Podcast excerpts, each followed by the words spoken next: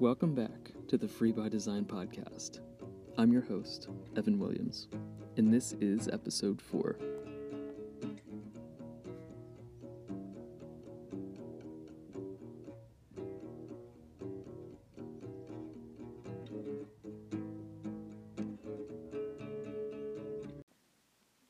So it's my last day in Mexico City. it's actually my last hour. I have to leave the apartment in about 30 minutes to get to the airport for a flight to San Cristobal. So I'm pretty excited about that. Though I am a little bummed that I need to leave behind this makeshift podcast studio I've created in the closet of my Airbnb. it's been quite handy. I'm also really grateful for the people I met during my time in Mexico City. One in particular, Richard Hanson, really eh, opened up my eyes to a lot of different concepts about simple living.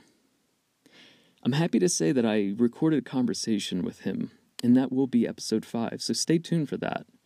It's quite a fun conversation. In this episode, though, as promised from episode 2, I'm going to go into a bit of a history of how I just began living so simply. And then I'll also discuss some key takeaways in case you want to do the same in your life. So, let's get right into it. Okay, so I want to start with a little bit of background.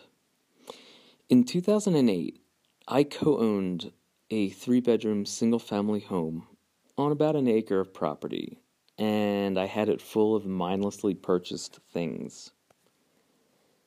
And now I live in short term rentals, mainly through Airbnb, and I stay no longer than one month at a time in each place.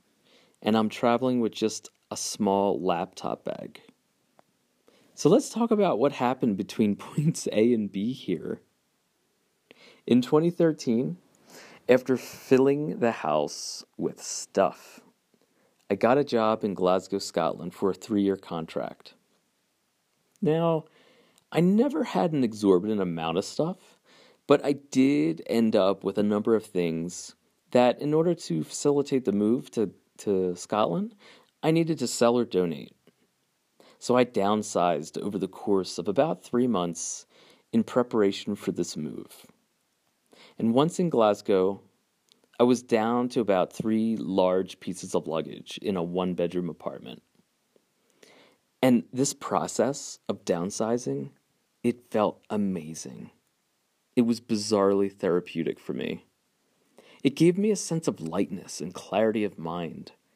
So I embraced it and I kept going. Over the three years that I spent in Glasgow, I got rid of more things. And by the time my contract was about to end in 2016, I was down to about one big piece of luggage. I then decided to go on an extended backpacking trip through Europe before I returned home to the United States. So I pushed myself to reduce even further in preparation for this adventure. I was able to reduce down to a 32 liter backpack, which made the backpacking trip incredibly easy. After that trip, I then returned home and had relatively few possessions. The last part of the story of my paring back and my journey to simple living was set in motion with my search for my next job. I knew that I wanted to give myself the opportunity to continue to travel, so I spent a lot of time finding a job that would allow me to work remotely. Once I was lucky enough to find one, I was inspired to pare back once more in preparation for traveling full time. So I reduced down to, I guess you would call it a day pack, which is about the size of a 12 liter backpack. Really quite small.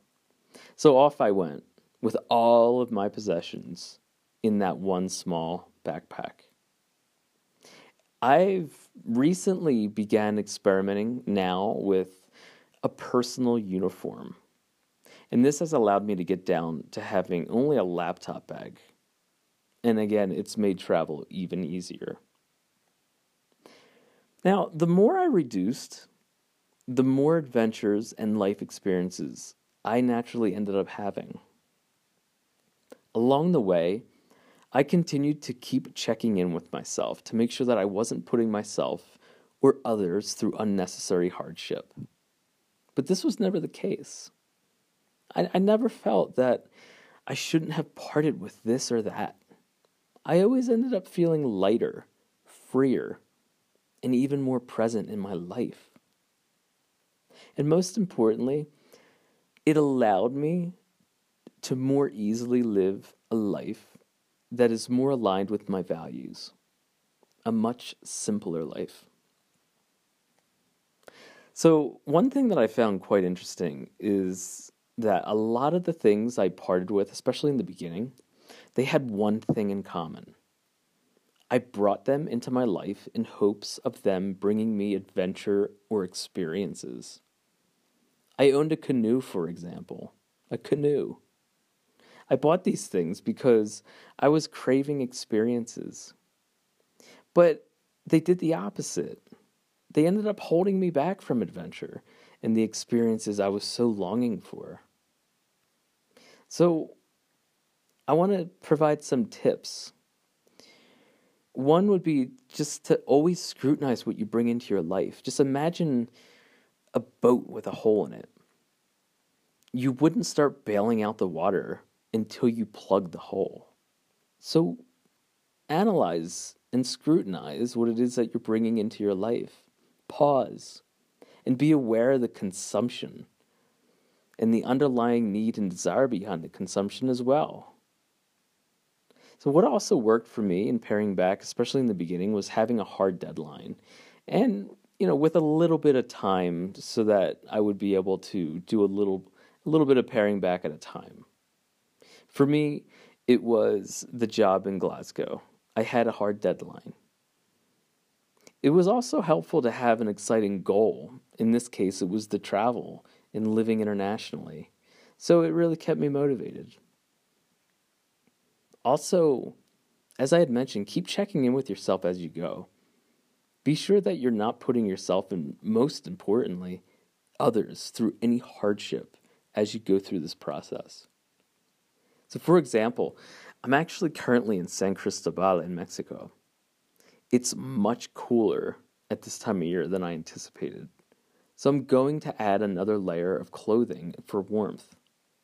So just don't add unnecessary hardship. That's not what it's about. The goal is really to live more sustainably and reduce wasteful consumption. So keep this in mind if you decide to pare back. Make sure you don't waste the possessions that you part with by throwing them away. No. No, try to donate as much as you can. And always look to recycle if you're not able to donate something. I hope you enjoyed this episode about how I began living much more simply. I also hope if you're looking to do the same in your life, that maybe this has motivated you and inspired you. I hope maybe you've taken some ideas away from my experience and are now really excited to employ them in your life. One thing to just keep in mind it's the most important thing, in my opinion, is to keep this a positive experience. Don't feel like it's a duty or a chore. Once you finish simplifying one aspect of your life, make sure it's a small task and undertaking and when it's complete, celebrate it. Make it a positive experience. It'll make it that much easier to keep the momentum going in the right direction. So, keep cutting the noise and make room for what's essential. Thank you so much for listening.